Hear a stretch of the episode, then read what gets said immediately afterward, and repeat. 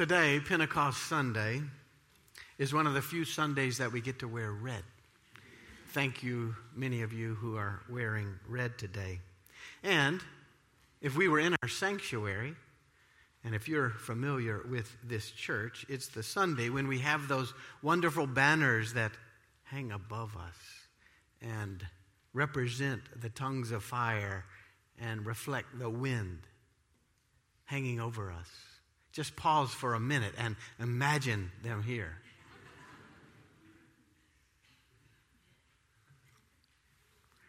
We are most grateful to the Arts Committee because we do have these uh, signs from the back. The choir and I are the best, have the best view, but I hope you'll note them when you get a chance, this cascading spirit upon us at the back of the chapel.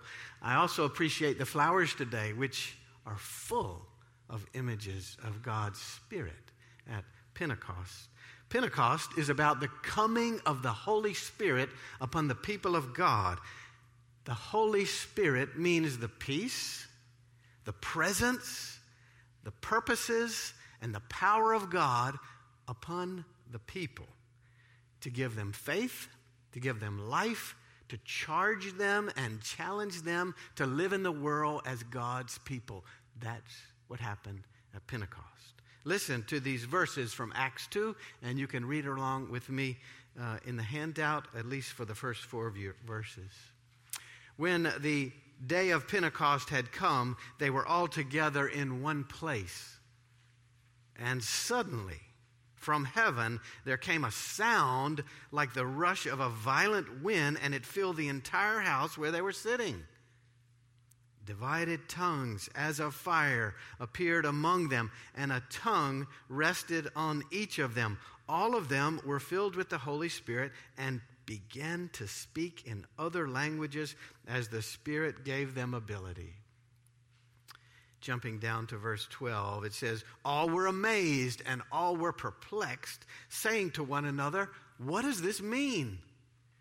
But Peter, standing with the eleven, raised his voice and addressed them Men of Judea and all who live in Jer- Jerusalem, let this be known to you and listen to what I say. Indeed, these are not drunk, as you would suppose, for it's only nine o'clock in the morning. No.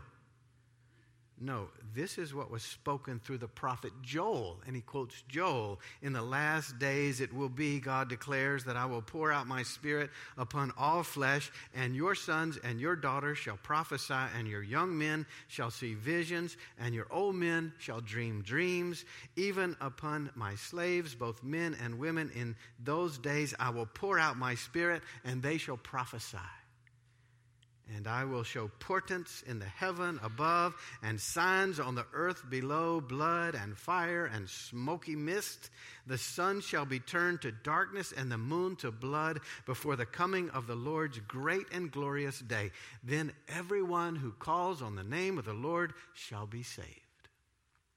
This is the word of the Lord. This is an account of something very strange happening. Things are coming loose. Things are breaking open. It's almost unusual. Sounds from heaven. The wind, like a hurricane. Could this be the same wind which, on the first morning of all mornings, the first day of creation, the same wind? Could it be the same as that wind that swept across the dark waters, the wind of creation? Could these images, these tongues of fire, and this speaking and hearing and uncertainty be the power and the presence of God bringing about life and setting new direction for life for all God's people? It says everyone present was amazed and perplexed. Those two together, amazed and perplexed. Pentecost is the story. How do you convey power and presence and possibility and new purposes? Pentecost is a story that's trying to convey that. God is present, God is at work, God has purposes for our lives. How do you convey it? That's the story of Pentecost. New life and redirected life serving God in the world. Pentecost. I'll be honest, this story couldn't come at a more appropriate time for me in these days. I feel like I've been going along as if I had a couple of flat tires this week. Flat tires, you know, no air in the tires. You know what the Greek word for air is? Pneuma. The same word for spirit. Without air, tires are flat. Without pneuma, we're flat. We're flat. We got continuing violence in our city. We got the headlines of the Richmond Times Dispatch every day this week. And yesterday, the memorial service of the state trooper killed in Mosby Court. We got new stories of terror striking at the heart of sacred cities. It leaves us flat. No pneuma. With the recent announcement about the Paris Agreement, it's easy to feel flat. No pneuma. As Romans remind us, the earth is groaning for redemption. And then we have various pastoral situations around the church, and all of us carry various heartaches through our days, our lives, our loved ones. We worry, we doubt, we face challenges. It's easy to feel flat, no pneuma. The power, the presence of God, we wonder, we ask, we seek. And then Pentecost Pentecost comes at a good time for us. In that first lesson, Jesus speaks very sacred words on this day.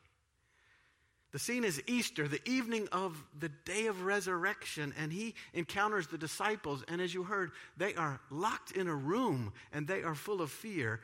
And he comes in and says, Peace be with you.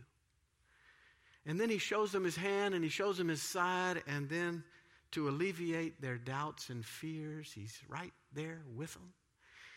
And when he has done this, the text says, he breathed on them and said, Receive the Holy Spirit. That word, receive, really gets my attention. To receive means to come into the possession of something. In this case, it's the very power and presence of God in and through and over and under us. To receive is to act as a receptacle. And in this case, we're the receptacle of the very power and presence of God, the very vitality and the purposes of God in, through, over, under, around us. To receive is to acquire something, and in this case, it's the love of God and it's the comfort of God. And that love and comfort, that pneuma, is meant to bless us and hold us and fill us and then charge us to live with vitality in the world as God's people. And then, perhaps most importantly of all, when we receive something, when we actually receive something, it changes us.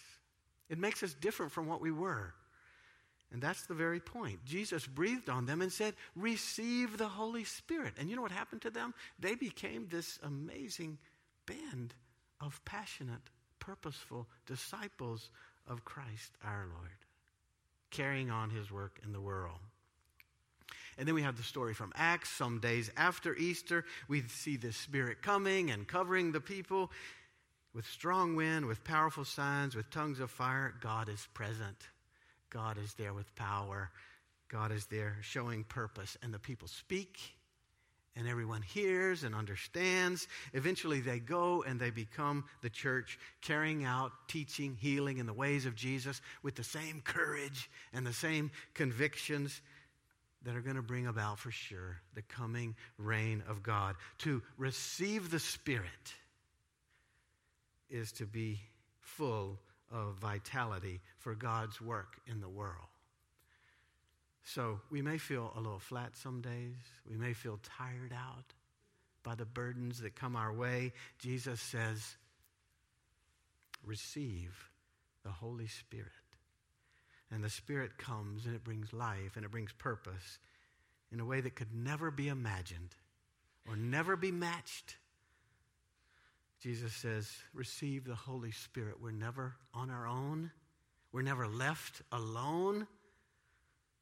God is always there, present, active, working in, through, and around us, changing us for God's work in the world. I want to relate this coming of the Holy Spirit to two stories that strike me, that inspire me this week. First, I read again some of the memoirs of Andy Young in this past week. Andy Young, you remember, was present in those difficult civil rights struggles in the early 1960s, walk, walking and working alongside Martin Luther King and Ralph Abernathy and others in the heat of the summer and, and in the struggle in Birmingham, Alabama. King and Abernathy were locked in the jailhouse. 1963. Bull Connor was the sheriff of the Birmingham police. He was a law and order man, and in trying to control this civil disobedience, even the peaceful approach of the civil rights movement, Bull Connor became infamous for his aggressive tactics. He would unleash police dogs, he would turn on the fire hoses on marchers, on bystanders. Some of us know about this firsthand who are in this room. Others of us know about it from vivid images that were sent around the world that drew great attention to this important struggle, this cause? Well, on Easter, Easter 1963, 5,000 people were gathered together in the New Pilgrim Baptist Church in Birmingham, Alabama, and the plan was to march all these people to the jail to sing for the prisoners inside. King and others. But when the marchers organized and they left the church, they encountered Connor and they encountered the barricades and they encountered the dogs and they encountered the fire trucks. The crowd, 5,000 people, came to a halt at the barricade. The people stopped, they knelt down, and they began praying. And Andy Young and a couple of others walked over to talk to Bull Connor and his colleagues. Young writes later that after about five minutes of this sad conversation, the Reverend Charles Billups stood up within the crowd and he said, The Lord is in this movement. We're going to the jail, y'all. Off your knees.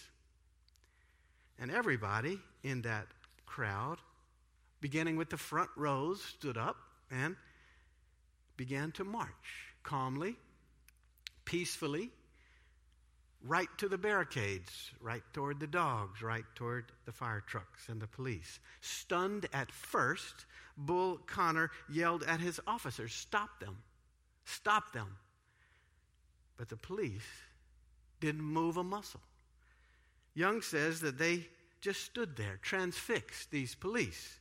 Even the police dogs that were growling, Young writes, that were straining, they became calm. And the fireman, well, the fireman just stood there too. And Connor yelled, Turn on the hoses. They didn't move. Our people, says Young, walked right between the fire trucks singing, I want Jesus to walk with me. Not rushing, not running, just a slow, serious march. And then Young says, we marched on to the park across from the jail where we reconvened to sing to those in jail. And I will never forget one older woman who got so happy when she marched through the barricade, she shouted, Great God Almighty, done parted the Red Sea one more time. Connor stood there fussing and cussing. His police refused to arrest us, Young writes. His firemen refused to hose us. His dogs refused to bite us. And from that Sunday on, the movement gathered strength.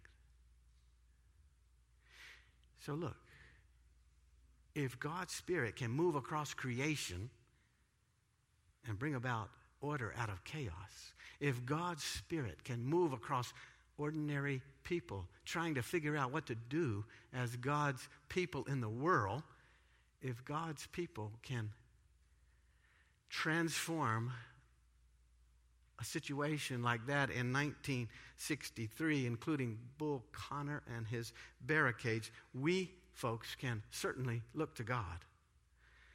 To God's presence and God's power and God's vitality and God's purposes for our days, our lives, our times. We can certainly seek to receive the Holy Spirit be receptacles. Let the pneuma of God melt us, mold us, fill us, use us for God's work in these days. We can certainly commit once again today and tomorrow and all the days ahead to be the courageous instruments of God's work in the world wherever we find ourselves. The second story that inspires me this week was something I discovered just very recently. Perhaps you recall the horrible bombings that took place on Palm Sunday in Egypt at Christian churches. There were twin suicide bombers that blew themselves up in two different Coptic Christian congregations on Palm Sunday in Egypt, and 45 people were killed and Many more were wounded. Well, Nassim Fahmy, an Egyptian Christian, was serving as a guard at the St. Mark's Cathedral in the seaside Mediterranean town of city of Alexandria. Fahmy had just uh, redirected a suicide bomber to walk through the metal detector instead of straight into the church. And it was there, right in the metal detector, that he blew himself up, killing so many. Likely the first person to die in that blast, Naim Fahmy, saved the lives of dozens inside the church. Well, soon after this tragedy, Nassim's widow, Samira Fahmy, was interviewed on national TV in Egypt. She's sitting in her apartment. She's surrounded by her children, and some other family members, and there's a woman reporter sitting next to her holding a microphone to her mouth.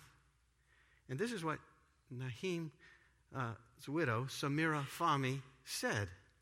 Says, I asked the Lord to forgive them.